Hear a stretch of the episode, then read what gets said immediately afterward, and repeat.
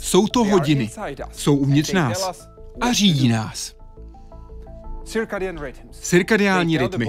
Tělu říkají, co má kdy dělat a také určují, kdy jsme nejlépe připraveni na studium, cvičení nebo spaní. Co se v našem těle děje během dne? Jak správné fungování našeho těla ovlivňuje, co a kdy jíme? A jak na nás dopadá střídání času? Otázky pro Sačina Pandu, profesora na Salkově institutu v americké Kalifornii. Vítejte ve světě vědy a otázek současné společnosti. Začíná Hyde Park civilizace.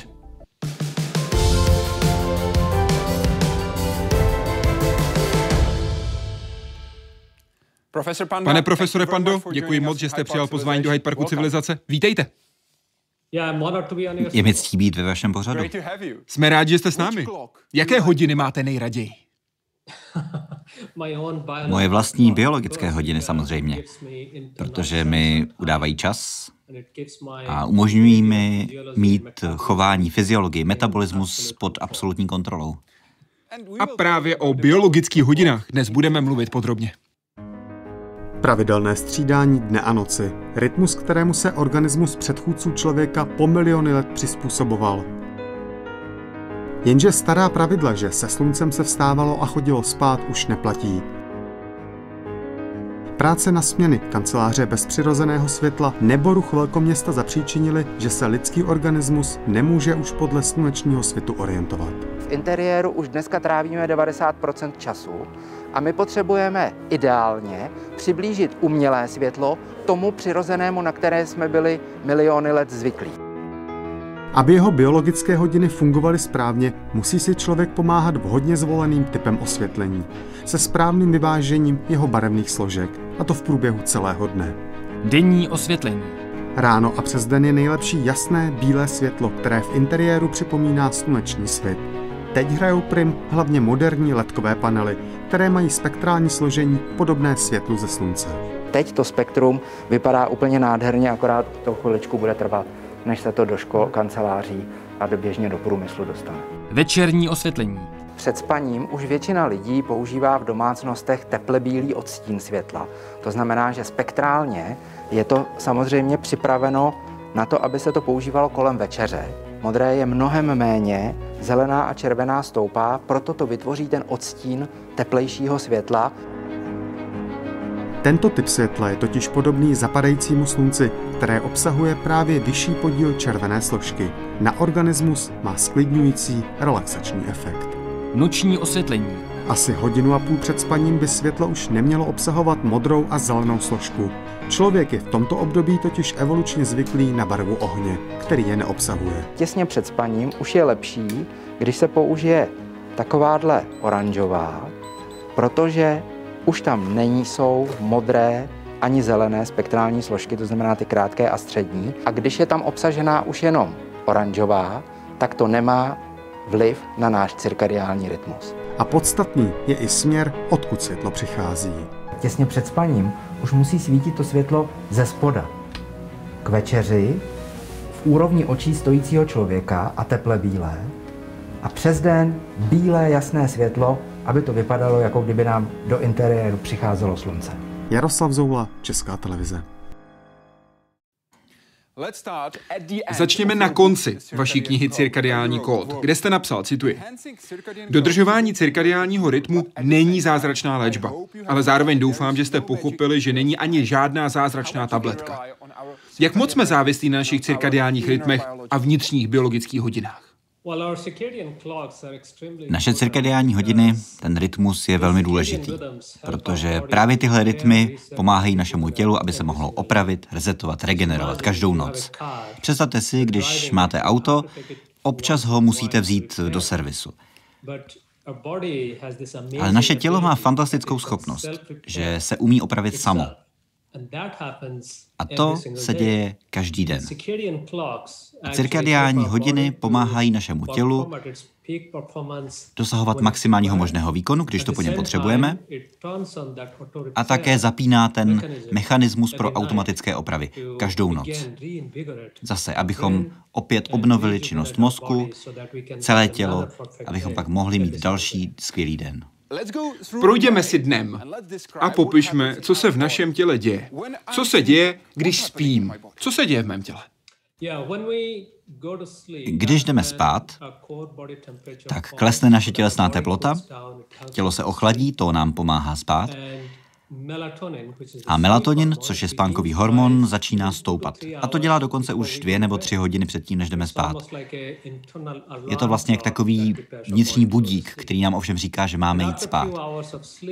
A po několika hodinách spánku naše střeva a žaludek zpomalí, zpomalí proces trávení a místo toho, aby trávili potravu, tak se zaměří na opravování. Opravování všech těch škod, které se nahromadily během dne. Protože každý den stěna našich střev je poškozena natolik, že je potřeba opravit nebo nahradit nějakých 7 až 10% tedy každou desátou, možná každou patnáctou buňku ve stěně střev.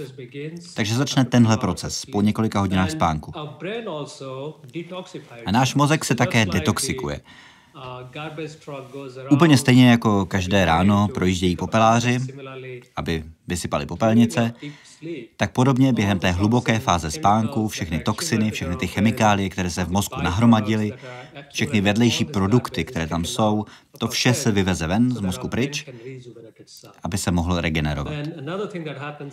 A další věc, která se děje, je to, že přes den všechno to, co jsme se naučili, všechno, co jsme si přečetli, tohle všechno se posílí. Všechny ty synapse, propojení mezi mozkovými buňkami se spevní a zapisujeme si věci do paměti. Takže pak, když se probudíme další den, tak máme pocit, že jsme se opravdu něco naučili. Co se stane těsně předtím, než se probudíme? Těsně předtím, než se probudíte, zase vaše interní biologické hodiny řeknou vašemu tělu, že už je čas vstávat. Je potřeba opět posílit krevní oběh, je potřeba víc kyslíku, tělesná teplota musí zase stoupnout. Všechny tyhle procesy se spustí asi hodinu nebo dvě předtím, než vstáváme. A když ráno úplně poprvé otevřu oči a uvidím první paprsky světla, Jakmile otevřete oči, přijde první světlo, jasné zářivé světlo a náš spánkový hormon melatonin začne klesat. Jeho hladina začne klesat a naopak stoupá stresový hormon, kortizol, který zvyšuje naši pozornost. A asi hodinu po probuzení dosáhne kortizol maximální hladiny a pak trvá asi hodinu nebo dvě, než ten noční hormon melatonin klesne na tu svoji minimální úroveň. Právě proto, když se probudíte, tak někdy máte pocit, že jste pořád ještě ospalí, protože pořád máte vysokou hladinu melatoninu. Trvá asi hodinu, než máte pocit, že jste opravdu úplně vzhůru. Co bych měl dělat? Jaké aktivity? Během rána a následně později i kolem poledne. Na jaký druh aktivit je můj mozek nejlépe nastaven? Hodina po probuzení je ten čas, kdy tedy klesá hladina melatoninu, stoupá hladina kortizolu a ten proces se dá urychlit. Dá se urychlit tím, že půjdete ven, třeba na 15 minut. Takže pokud můžete, tak je nejlepší výjít ven, třeba vyvenčit psa, nebo zkontrolovat kitky na balkóně nebo na zahrádce, nebo se podívat na krmítko na ptáky, něco takového dojít ven a získat to jasné zářivé světlo. To pomáhá dvěma způsoby. Jednak je to, že redukuje melatonin, takže jste pak méně ospalí. A za druhé posiluje pozornost. Váš mozek probudí k pozornosti, takže se pak cítí mnohem lépe a je připravený dělat složitější úlohy. A podobně vaše tělo pak je připraveno, možná po hodině, možná dvou, je připraveno začít trávit potravu. Takže je dobré si dát dobrou snídani, alespoň hodinu po probuzení. Pak získáte tu energii, kterou potřebujete, váš mozek je ideálně probuzený, nejste ospalí a další tři nebo čtyři hodiny to je ideální čas pro váš mozek, aby dělal to nejsložitější, co vás čeká. Třeba pro studenty to může být řešení nějakých rovnic, pro ty, kdo chodí do práce, je to ideální čas pro to dělat to, co je nejnáročnější, co je čeká během toho dne, nebo nějaké schůzky, vyjednávání, složité dohody. Tohle všechno je ideální dělat v první polovině dne, před polednem. A co odpoledne? Jaké cvičení, jaké činnosti, aktivity bych měl dělat odpoledne? S tím, jak den dál pokračuje, všechna ta aktivita se nasčítá, takže naše klouby jsou mnohem pružnější, tělesná teplota taky trošku stoupne. Takže někdy v pozdním odpoledni nebo v podvečer jsme už dostatečně zahřátí, takže můžeme přejít na nějakou fyzickou aktivitu. Proto je mnohem lepší, když děláte nějakou fyzickou aktivitu, jdete se proběhnout nebo jdete do fitka, ideální je to dělat v pozdním odpoledni nebo v podvečer. Ze dvou důvodů. Jednak je to to, že vaše svaly, klouby, tělesná teplota, to vše je na optimální úrovni, aby to bylo co nejefektivnější. A za druhé, právě proto, že jsou na té nejlepší úrovni, tak ta pravděpodobnost úrazu klesá. Protože všichni víme, že cvičení, fyzická aktivita je velmi dobrá věc, která vám nabízí spoustu výhod. Můžete si přitom taky ublížit. Takže ta pravděpodobnost úrazu výrazně klesá, výkon naopak stoupá. Pokud to cvičení nebo to, co děláte, je v pozdním odpoledni. Popsal jste náš vnitřní rytmus. V kolika letech se nastavuje? Obvykle to um, vypadá tak, že tyhle rytmy na buněčné úrovni v každé jednotlivé buňce, ty jsou přítomné už před narozením, ale nejsou úplně synchronizované navzájem. A právě proto novorozenci nemají pevně daný rytmus, kdy jsou vzhůru, kdy spí. A zároveň velmi rychle rostou, takže musí častěji jíst. Takže je přirozená reakce, že ty rytmy u velmi malých dětí nejsou příliš silné. Posílí se až asi tak po roce od narození. To už začnou ty děti spát nějakých 6-7 hodin v noci a ve věku dvou, tří let už jsou ty rytmy poměrně robustní. Takže tělo už dokáže předvídat, kdy je ideální čas spát, kdy má vstávat. Říkáme hodiny, myslíme tím nejedny hodiny, více hodin. Představme si naše tělo jako dům ve kterém každá místnost je orgánem. Kde jsou potom jednotlivé hodiny? My jsme o tom nejdřív mluvili v jednotném čísle. Mysleli jsme si, že ty hodiny jsou jenom jedny. A že nám říkají, kdy máme jít spát, kdy se máme probudit. Ale před téměř 20 lety přišel velký objev, že prakticky každý orgán v našem těle má vlastní hodiny. Můžete si to dokonce představit tak, že každá buňka, včetně kožních buněk, včetně vlasových folikulů, včetně stěny našich střev. Všechny tyhle buňky, každá z nich má vlastní hodiny. Stejně jako náš mozek má hodiny, které říkají, kdy má jít spát a že během spaní se má opravit, tak úplně podobně každá buňka se taky musí sama opravovat. A díky tomu, že mají ty hodiny, to pomáhá buňce říct, tohle je ten čas, kdy musíš dělat svoji práci, ať už je to cokoliv, a to je typicky přes den, a pak má určitý čas, pevně daný čas, ideálně v noci, když spíme, kdy se ta buňka sama opravuje. Právě proto říkáme, že hodiny jsou prakticky v každé buňce v našem těle. Jak vypadají ty hlavní hodiny?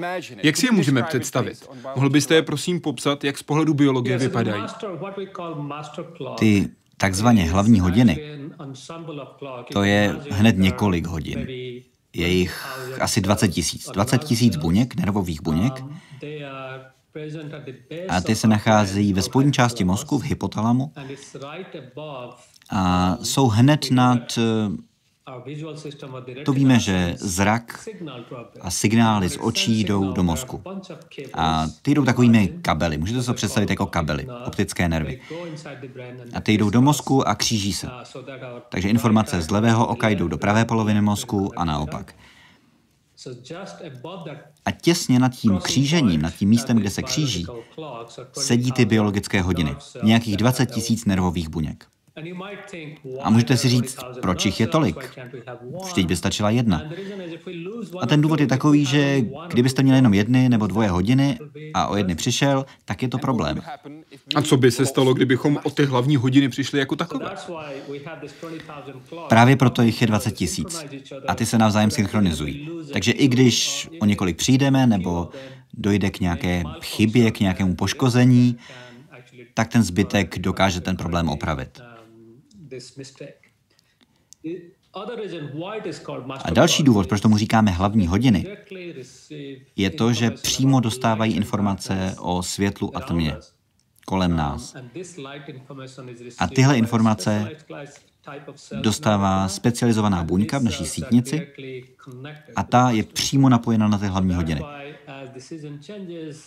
Takže proto, když se změní sezóna, změní se i hlavní hodiny. Říká našemu tělu, je zima, je léto. A co by se stalo, kdybychom neměli žádné hlavní hodiny? Kdyby hlavní hodiny prostě zmizely nebo byly zničeny? To je velmi důležitá oblast, na kterou se soustředí výzkum. Protože jak vlastně víme, že máme ty hlavní hodiny? To jsme zjistili před nějakými 50 lety, kdy se vědci snažili právě na to přijít. Kde přesně v mozku se to nachází. A zkoušeli to u křečků a krys a zjistili, že pokud chirurgicky odstraní těchto 20 tisíc nervových buněk, pak ten křeček, i když pořád má miliardy mozkových buněk, které jsou naprosto nedotčené, odstraněno bylo jenom těch 20 tisíc, tak ten křeček naprosto ztratí ponětí o čase. A začne se chovat právě jak to malé dítě. Je dvě, tři hodiny vzhůru, pak zase usne, pak se zase probudí, pak je zase chvíli vzhůru. Tenhle experiment před téměř 50 lety vedl k objevu, že existují nějaké hlavní hodiny a že jsou strašně důležité. Dneska si můžeme položit otázku, existují nějaké nemoci, ve kterých jsou poškozeny právě tyhle hodiny. A ukazuje se, že u pacientů s demencí nebo s Alzheimerovou nemocí se dělali dělali pitvy mozku po smrti a ukázalo se, že u mnoha z nich dochází právě k poškození těchto hlavních hodin. Že nefungují úplně správně, nebo byly dokonce tak poškozené, že už nedokážou udržet čas. A také víme, že je typické právě pro pacienty s demencí s Alzheimerem, že nemají příliš ponětí o čase. Takže se probudí uprostřed noci, mají velký hlad, a chovají se jí, jako kdyby bylo poledne. A zase naopak v poledne se chovají, jako kdyby byla půlnoc. Jsou velmi ospalí a jdou spát. Takže takovýhle dopad to na nás má, to, že máme ty hlavní hodiny. Potřebujeme funkční hodiny. Pokud bychom neměli funkční hlavní hodiny, tak bychom byli jak ta nemluvňata. Pořád, polovina by nás spala a polovina by byla vzhůru a křičela, že chce jíst. Zmínil jste, že většina orgánů má vnitřní hodiny. Který orgán vnitřní hodiny nemá? Zatím jsme žádný takový nenašli, který by hodiny neměl. Například jsme dělali velmi jednoduchou studii před pár lety, kde jsme nazbírali 64 různých vzorků tkání a z různých částí mozku a položili si velmi jednoduchou otázku. Je nějaký typ buňky, nějaký orgán, kde takové hodiny nejsou, biologické hodiny. A nenašli jsme ani jeden typ buňky nebo tkáně, kde by nic takového nebylo. Nicméně, tohle všechno, tyhle experimenty se dělaly s mladými zvířaty. Je možné, že s tím, jak stárneme, je jedna taková teorie, že možná, že ty hodiny jsou slabší v některých částech našeho těla. Třeba je možné, že orgány, které produkují hormony, jsou ty první, které ztratí koncept času. A to pak ovlivní další buňky. Tomuhle se teď aktivně věnujeme, to zkoumáme, protože víme, že jak stárneme, je možné, že ty hodiny jsou slabší a slabší. A jsou konkrétní části mozku, konkrétní orgány, které pak ztratí pojem o čase. Ve své knize jste napsal, že naše cirkadiální hodiny ovlivňuje světlo, spánek, jídlo a pohyb. A také jste napsal ve své knize, cituji, naši předkové měli po celém světě jedno společné. Jedli méně, více hýbali, víc spali a denní práci dokončili přesně jako hodinky, protože neměli ten luxus rozsvítit si světlo. Jak se naše cirkadiální rytmy přizpůsobily modernímu životu? Naši předci neměli umělé světlo, nebo ho měli málo. Je velmi důležité si uvědomit, že nějakých 50 tisíc let lidé už mohli, měli nějakou kontrolu nad světlem v podobě ohně. A světlo ohně, které používali po velmi dlouhou dobu až do vynálezu elektrických lamp, je velmi bohaté na oranžovou barvu. Protože oheň je oranžový, světlo svíčky je oranžové, zapálená lampa také má oranžové světlo. Je tam velmi málo modrého světla. K tomu modrému světlu se dostaneme. Takže my máme takové senzory na modré světlo v naší sítnici, v oku, které rozpoznávají, kolik modrého světla na nás dopadá. Protože sluneční světlo, denní světlo, je velmi bohaté právě na tu modrou složku. Takže když získáváme modré světlo, když dopadá na naší sítnici, náš mozek je přesvědčen, že je den. Naši předkové neměli jiné modré světlo než to sluneční, protože svíčka, oheň, má modrého světla jen velmi málo, případně vůbec žádné. Takže mozky našich předků vnímali je tma a proto se cítili ospale, narostla hladina melatoninu, nějakých 7-8 hodin večer a pak v 9 nebo v 10 šli spát. Možná nějaké 3-4 hodiny po západu slunce.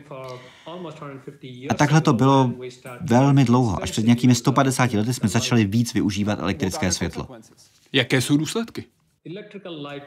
Elektrické světlo je velmi bohaté právě na tu modrou složku. A to zejména za posledních 20 nebo 30 let, kdy jsme začali víc svítit LED světly a máme všechny ty obrazovky, televize, displeje, telefony, tablety, tohle všechno. A tohle modré světlo nás udržuje vzhůru, protože neprodukuje se melatonin, necítíme se ospale. A když spíme méně, tak tohle má pak takový dopad na náš mozek. Je to jak dominové kostky. Roz, rozsype to chování, rozsype to metabolismus. Protože náš mozek je přesvědčen, že je den a je zmatený. A pak řekne tělu, No možná, asi tedy budeme vzhůru ještě nějakou dobu, asi dlouho do noci, tak bychom asi měli jít něco sníst. Takže tím, že zůstáváme déle vzhůru, nutíme naše tělo, aby něco snědlo. A když něco sníme, tak tím zase vysíláme špatné signály zbytku tělu. Například ty hodiny, které máme v žaludku ve střevech, už se chystaly spát, ale najednou je probudíme, protože musí zase začít trávit tu potravu. Takže i když pak usneme, tak protože pořád ještě trávíme to jídlo, tělesná teplota je pořád vysoká, tak se moc dobře nevyspíme. Takže další den ráno se probudíme, pořád jsme ospalí,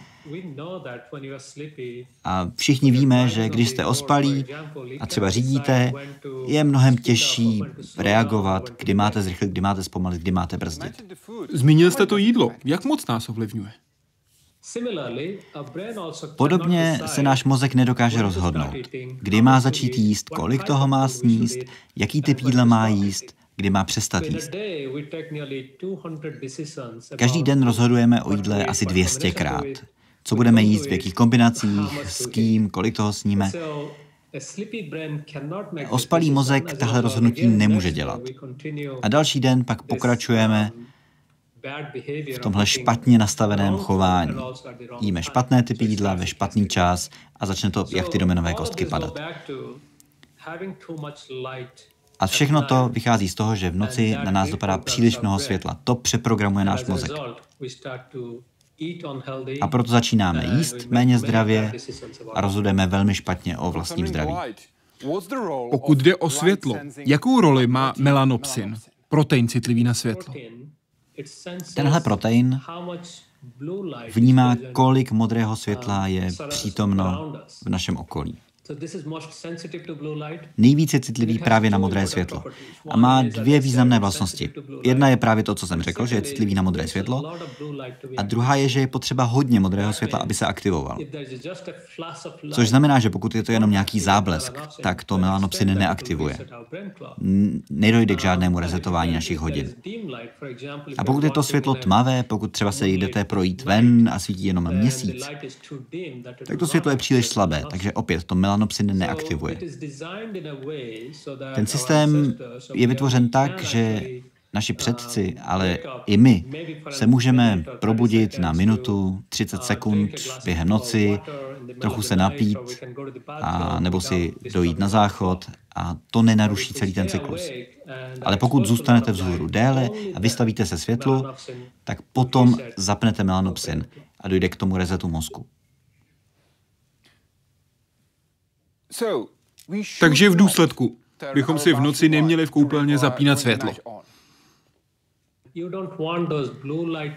Rozhodně nechcete mít eh, v koupelně žárovky, které vydávají hodně modrého světla, pokud se takhle probudíte a jdete. Nejlepší, je, nejlepší jsou žárovky, které dávají spíš oranžové světlo, že napodobují světlo svíčky. To je určitě lepší mít v koupelně tahle světla. A druhá věc, kterou můžete udělat, je místo přepínačů tam mít stmívače. Že si dáte jenom temné světlo, slabé světlo, a to stačí. Ale úplně nejlevnější řešení je to, že většina z nás má teď pořád u sebe mobilní telefon. Tak prostě použijte telefon jako baterku a dojděte si s tím. Protože tím si nesvítíte do očí, jenom si posvítíte pod nohy. A měli bychom taky na tom telefonu používat aplikaci, která vytváří červené světlo, nebo ne? Ano. A spousta telefonů má funkci baterky a tu si nesvítíte do obličeje, to opravdu si jenom svítíte pod nohy, takže to je velmi jednoduché a já to tak osobně dělám, používám na to telefon. Pane profesore, jsou takzvané sovy? Nebo jsou jen lidé, kteří nerespektují své cirkadiální rytmy? Tahle otázka se objevuje často protože spousta lidí je vzhůru pozdě do noci. a protože teď víme hodně o genech a genomice, tak někteří si myslí, že jsou zkrátka naprogramovaní na to, aby byli vzhůru dlouho do noci, což může být částečně pravda. Ale na druhou stranu valná většina z nás eh, konzumuje hodně kofeinu, čaje, kávy, čokolády, ale i třeba i kakaových sušenek, horké čokolády. To všechno obsahuje molekuly, například kofein a několik dalších věcí, které potlačují spánek, udržují nás vzhůru. A my si myslíme, že ten efekt čaje, kávy vydrží tak hodinu, možná dvě. ale u průměrného člověka trvá téměř 6 hodin, než odbouráte polovinu té kávy, kterou jste vypil.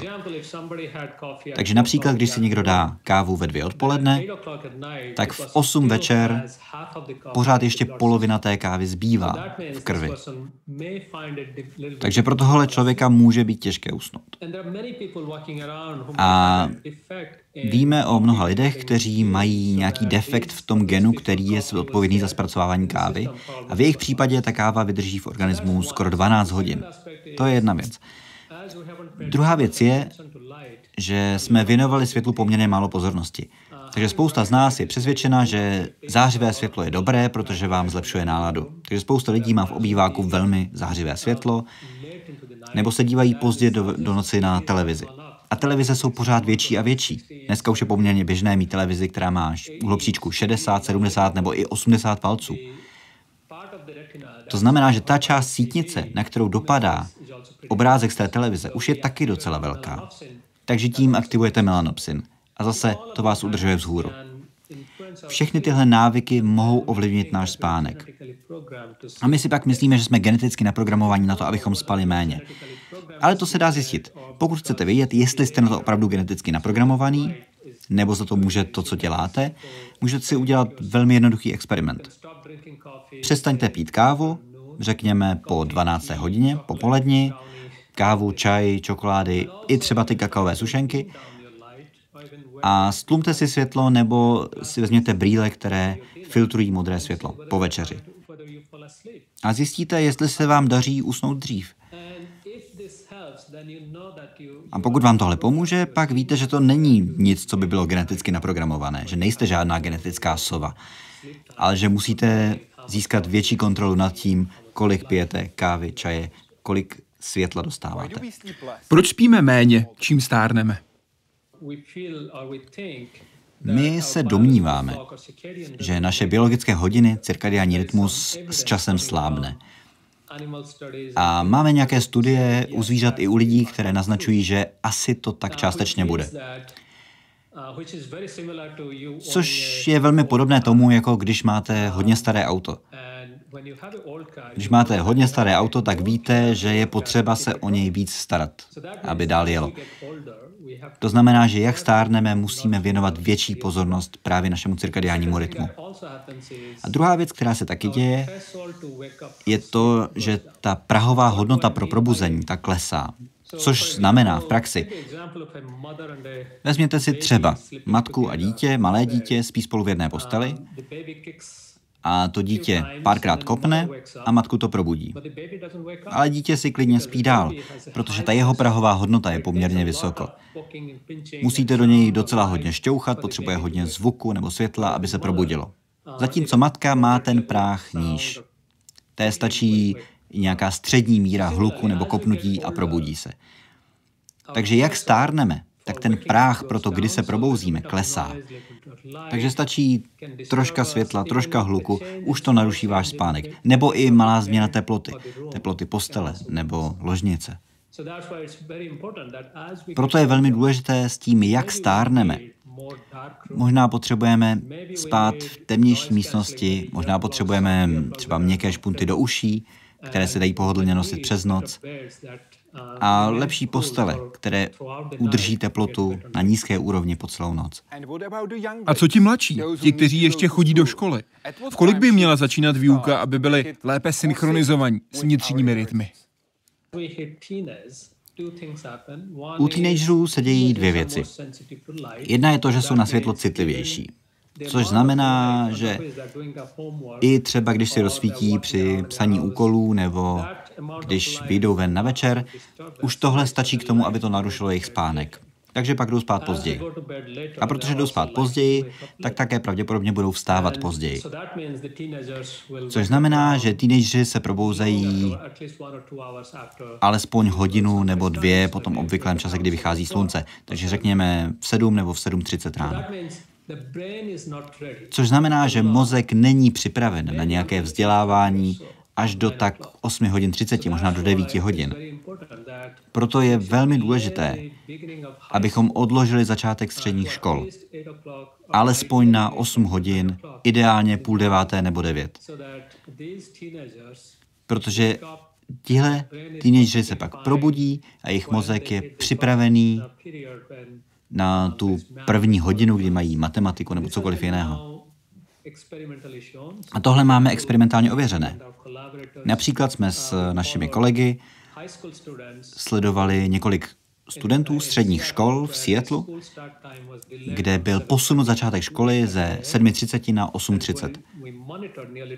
A sledovali jsme skoro 200 studentů ze dvou různých škol před tou změnou a po té změně a ukázalo se, že jenom posunutí toho, té hodiny, kdy škola začíná, ty studenti spali o 30 minut víc, což je velmi důležité, o tom se ještě, k tomu se ještě dostaneme. A díky tomu, že spali víc, lidé by si mohli říct, že měli tedy horší známky, ale bylo to přesně obráceně. Jejich výkony ve škole byly mnohem lepší, protože jejich mozek byl odpočatý, takže se mohli mnohem lépe učit. A taky se mnohem méně stávalo, že by přicházeli pozdě. Za posledních 50 let studenti středních škol ve Spojených státech a v mnoha západních zemích přicházejí o asi 10 až 30 sekund spánku každý rok. Což znamená, že když odložíme ten za, tu hodinu, kdy škola začíná, tak jim umožňujeme aby se prospali tolik, kolik spali jejich rodiče nebo prarodiče, když byli v jejich věku, když taky chodili do školy. A nebo bychom jim taky mohli dát prášky na spaní, ale to asi úplně nechceme. Lepší je odložit začátek školy. Jak nás ovlivňuje každoroční změna času? V severních šířkách nás to ovlivňuje poměrně hodně, protože máme v zimě mnohem méně denního světla, ta doba je kratší a venku je taky zima, takže lidi úplně nechtějí opouštět dům, takže nezískávají dost světla. A kvůli tomu se naše hodiny desynchronizují, nedokážou správně udržovat čas. A druhá věc je, že protože lidé nemají dost denního světla, tak to zhoršuje jejich náladu. a rostou deprese. Proto je velmi důležité na to dávat pozor, kolik světla získáváte během zimy. Pokud žijete tedy v severních šířkách, zejména hodně severně. A proto je nutné se snažit vyjít ven, i když je třeba pod mrakem, a zůstat venku aspoň 30 minut. To stačí. To stačí na to, aby vám to pozvedlo náladu, protože to světlo je dost silné na to, aby se aktivoval melanopsin. Jak se k tomu stavíte vy? Měli bychom nebo bychom neměli přeřizovat hodinky? O cirkadiánních rytmech a toho, jaký mají dopad na zdraví, víme nějakých 20 nebo 30 let. A dnes už je zjevné, že tenhle 100 let trvající, vlastně nejdéle trvající biologický experiment v dějinách lidstva, který se provádí na celém světě, je zjevné, že ta změna, ta změna hodiny, i když je to jenom o hodinu, spoustě z nás trvá tři až pět dní, než se přizpůsobíme na tomu novému času. A je hodně lidí, kterým to trvá několik týdnů. A výsledek je, že to snižuje produktivitu, zhoršuje to náladu a může to zvyšovat nehodovost, dokonce i výskyt infarktů. Představte si, kdybychom měli nějaký lék, který by měl jako vedlejší účinky tolik infarktů, tolik nehod, sníženou produktivitu, tak už bychom ho dávno zakázali. Takže pojďme to přijmout, že to způsobuje značné problémy, spoustu negativních dopadů na zdraví, a pak můžeme začít mluvit o tom, jaký standardní čas si ponecháme a jak ho udržet po celý rok. Který byste preferoval vy? Letní nebo zimní? Který je lepší? To je diskuze, které, která aktuálně probíhá. Ono hodně záleží na tom, v jaké časovém pásmu jste. A jestli o tom má rozhodovat politika nebo biologie. Například je spousta zemí, které se nachází jenom v jednom časovém pásmu, ačkoliv ta země je přitom mnohem větší. Takže ten rozdíl v biologickém čase mezi jedním a druhým koncem země je dost velký. Tohle je něco, o čem si musí asi každá země rozhodnout sama. Zmínil jsem, že jsou tři důležité oblasti, které ovlivňují naše vnitřní rytmy, a to v dobrém i špatném. Prvním bylo světlo, druhým je výživa. Ve vašem TED Talku jste v roce 2017 řekla, cituji, Kdy jíme, je stejně podstatné, jako kolik toho sníme. Jak jste dospěl k tomuto závěru?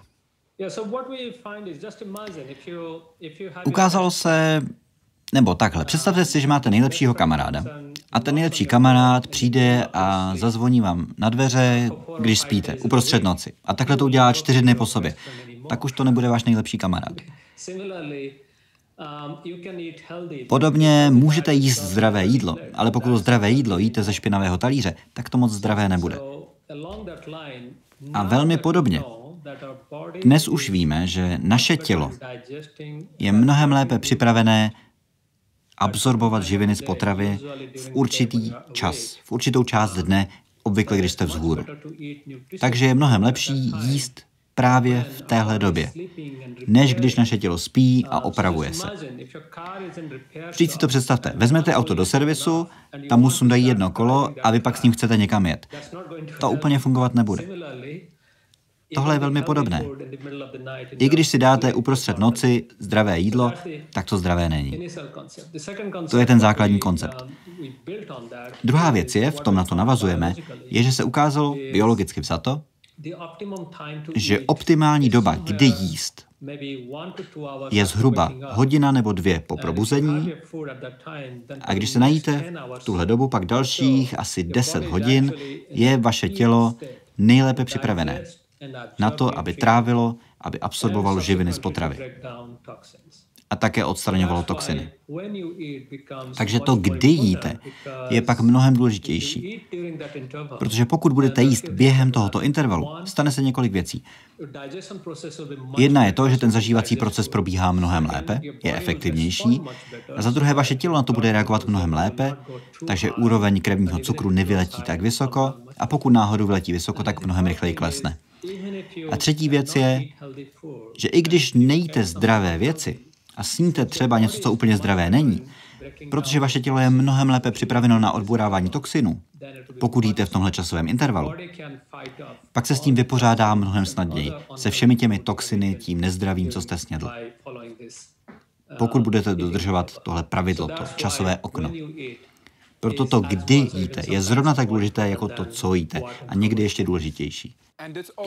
A i proto propagujete takzvané časově omezené stravování. To znamená, že bychom měli jíst jen určité množství jídla během 8 až 11 hodin.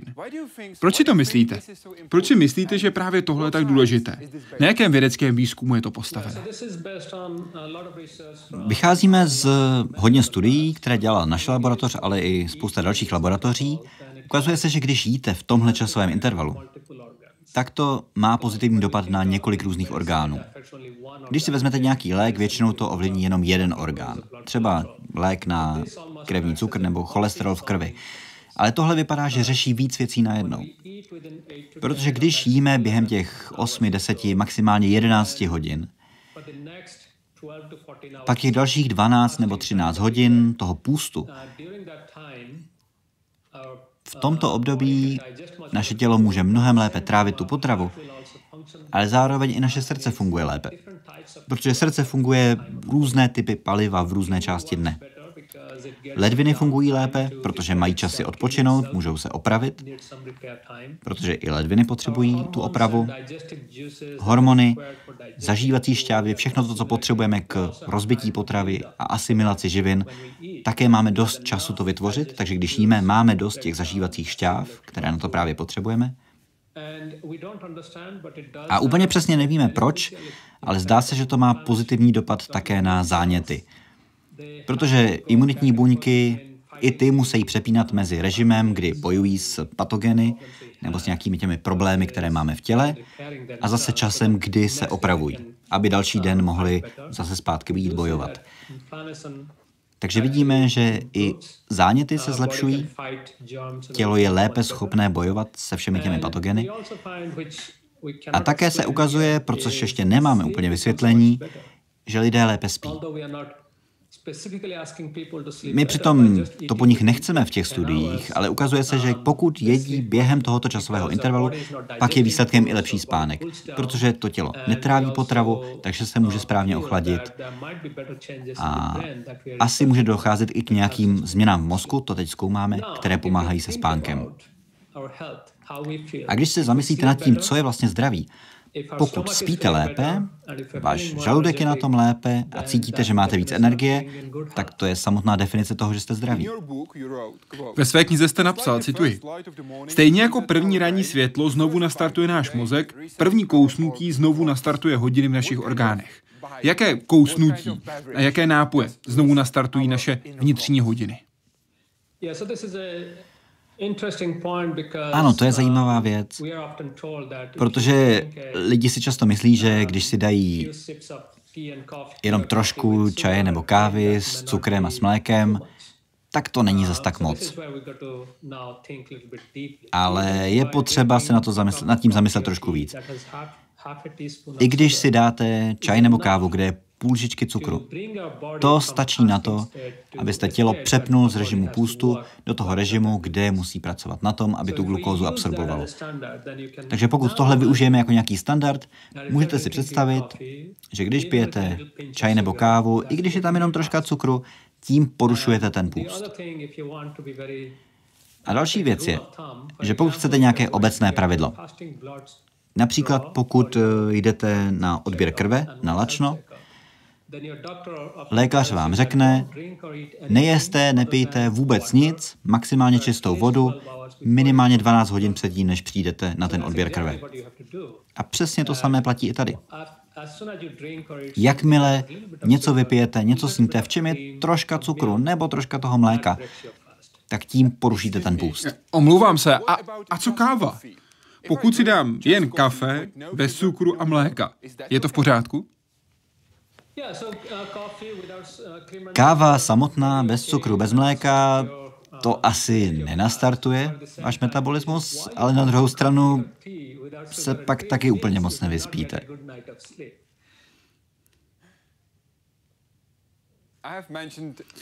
Zmínil jsem tři oblasti. První byla světlo, druhá výživa a třetí je pohyb. Zmínil jste výhody pohybu hlavně ráno.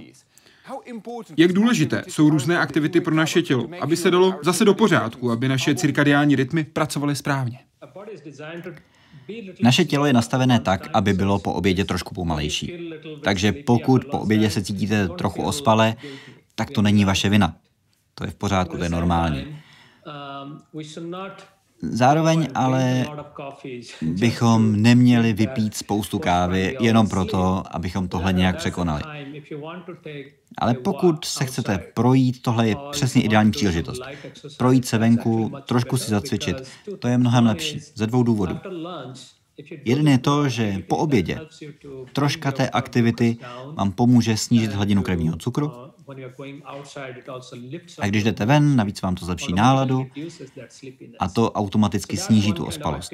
To je jedna věc. Takže místo toho, abyste si dal dlouhou pauzu na oběd a posadil se před obrovské množství jídla, je lepší si dát něco menšího a pak se jít projít ven. Ideálně třeba s kolegou z práce nebo s někým, koho máte rádi, protože tím si zároveň zlepšíte i sociální interakce. To zase zvýší pozornost mozku a nepotřebujete na to čaj nebo kávu. Ve své knize jste napsal, čím déle je váš cirkadiální rytmus rozhozený, tím větší je riziko, že se u vás rozvine vážné onemocnění. U jakých onemocnění se prokázala vazba na problémy s cirkadiálními rytmy? Když jsme zkoumali, jaké choroby souvisejí s cirkadiálními rytmy, tak se ukázalo, že, že jich je víc než 100 různých, což je docela znepokojující číslo. Ale co vlastně narušuje cirkadiální rytmus? Jak se to projevuje? Například, když spíte méně. Malé děti spí alespoň 10 hodin za noc. Teenageři by měli spát aspoň 8-9 hodin, dospělí tam se doporučuje aspoň 6,5-7 hodin. A pokud spíte výrazně méně, než je tohle, tedy o hodinu nebo dvě méně, než se doporučuje, tak to znamená, že získáváte příliš mnoho světla a to vám narušuje spánkový cyklus. Druhá věc je, pokud pracujete na směny.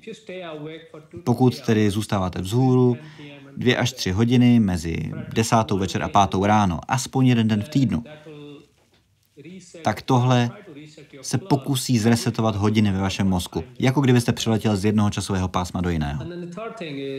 A třetí věc.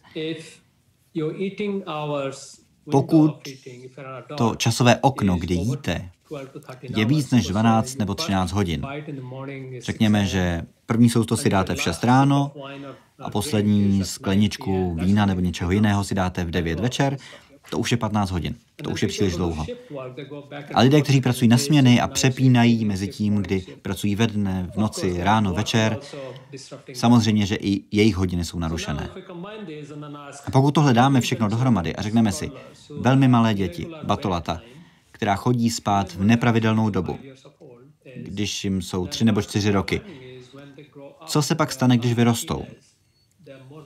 A ukazuje se, že je pak vyšší pravděpodobnost, že budou obézní jako teenageři, že se u nich vyskytují ADHD, RSD, všechny takovéhle věci. Na to se zadělává už v raném dětství. A pak teenageři, mladí dospělí, lidé středního věku, tam vidíme diabetes, obezitu, poruchy nálady, v případě žen nepravidelný menstruační cyklus, Tohle všechno je způsobené chronickými disrupcemi toho cirkadiálního rytmu. A vidíme pak, že u dospělých, u starších to může být vysoký krevní tlak, vyšší míra artritidy, bolest kloubů, nižší výkon, fyzický výkon, větší náchylnost na bolesti zad a bolest obecně, protože to tělo nemá dost času se regenerovat. To je ten jeden extrém. A ještě větší extrém je vyšší náchylnost na rakovinu, demenci a mnoho dalších ničivých chronických onemocnění. Takže ten rozsah je dost velký. Druhá věc, která se děje, je to, že když je narušen ten náš cirkadiální rytmus, tak odolnost vůči infekci taky klesá. Což znamená, že člověk, který je spánkově deprivovaný, nebo někdo, kdo pracuje na, na směny, nebo někdo, kdo hodně cestuje mezinárodně, je, u něj je pravděpodobnější, že se rozvíje nějaká infekce. Nějaká i menší bakteriální nebo virová infekce. Tohle všechno tedy zvyšuje pravděpodobnost, že onemocníte nějakou bakteriální virovou nemocí, včetně COVID-19.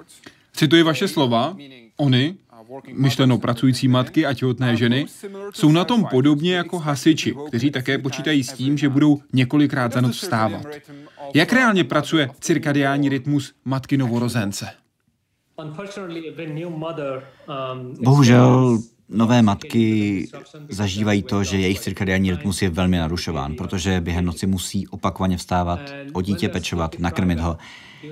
A když jsou takhle spánkově deprivované v noci, pak pravděpodobně budou ospalé přes den a pak se jim nechce tolik ven, takže nedostávají tolik světla. Takže ten problém je vlastně hned dvojnásobný. Nespí dost v noci a pak nezískávají dost zářivého denního světla přes den. A tohle dohromady může vést k depresím, protože víme, že lidé, kteří žijí hodně severně, u nich zima často vyvolává deprese. Takže si myslíme, že aspoň část poporodních depresí, které známe u nových matek, může souviset právě s tím nedostatkem světla během dne a z té velké spánkové deprivace. A tady by se měla o to postarat rodina. Například partner, partnerka by měli být trochu pozornější a převzít některé ty úkoly přes den, aby si nová matka mohla trochu odpočinout. A nebo se projít ven přes den, třeba si trošičku zacvičit, získat to světlo, to zářivé denní světlo, aby jí to pozvedlo náladu. Je jedna otázka, kterou rozhodně musím položit. Jak získávají lusky vanilky svou vůni? Já jsem jako vědec opravdu začínal na vanilce, na vanilkových luscích. A na nich je zajímavé to, že v nich se tvoří ta, ta chuť, ta charakteristická chuť, když rostou. Ale pak v nich zůstává uvězněna. Ona se naváže na jinou molekulu, která připomíná cukr. A právě proto ten lusk jako takový není vůbec ničím cítit. Pak je potřeba ten lusk usušit, nechat ho tři nebo čtyři roky někde ve tmě. Musí dozrát, stejně jako třeba víno. A co se během té doby stane, je, že se uvolní ta molekula, odlomí se od té druhé a díky tomu získáváte po těch třech nebo čtyřech letech tu krásnou charakteristickou vůni vanilky. Chybí vám výzkum vanilkových lusků, když jste se dal na výzkum cirkadiálních rytmů? Víte, on vlastně, ten výzkum vanilky mě na ty cirkadiální rytmy přivedl. Protože vanilka, ta rostlina, kvete velmi brzo ráno. Asi ve tři nebo čtyři hodiny ráno. A mě zajímalo, proč vlastně. Proč kvete zrovna v tuhle dobu. A druhá věc je, že ti pěstitelé musí vstávat hrozně brzo. Asi ve dvě nebo ve tři ráno, pak jdou na to pole s vanilkou a ručně opilovávají ty květy. A pracují na směny.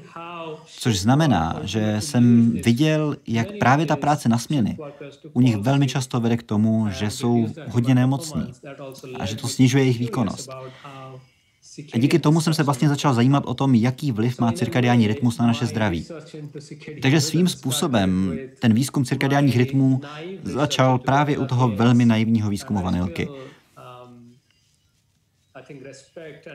A pořád mám obrovskou úctu k tomu, jak strašně důležité pro mě tyhle výzkumy byly. Takže od lůzku vanilky k hodinám uvnitř nás. Pane profesore Pando, moc děkuji, že jste byl hostem Hyde Parku civilizace. Děkuji moc a přeji krásný cirkadiální den. Vám také. Naschledanou.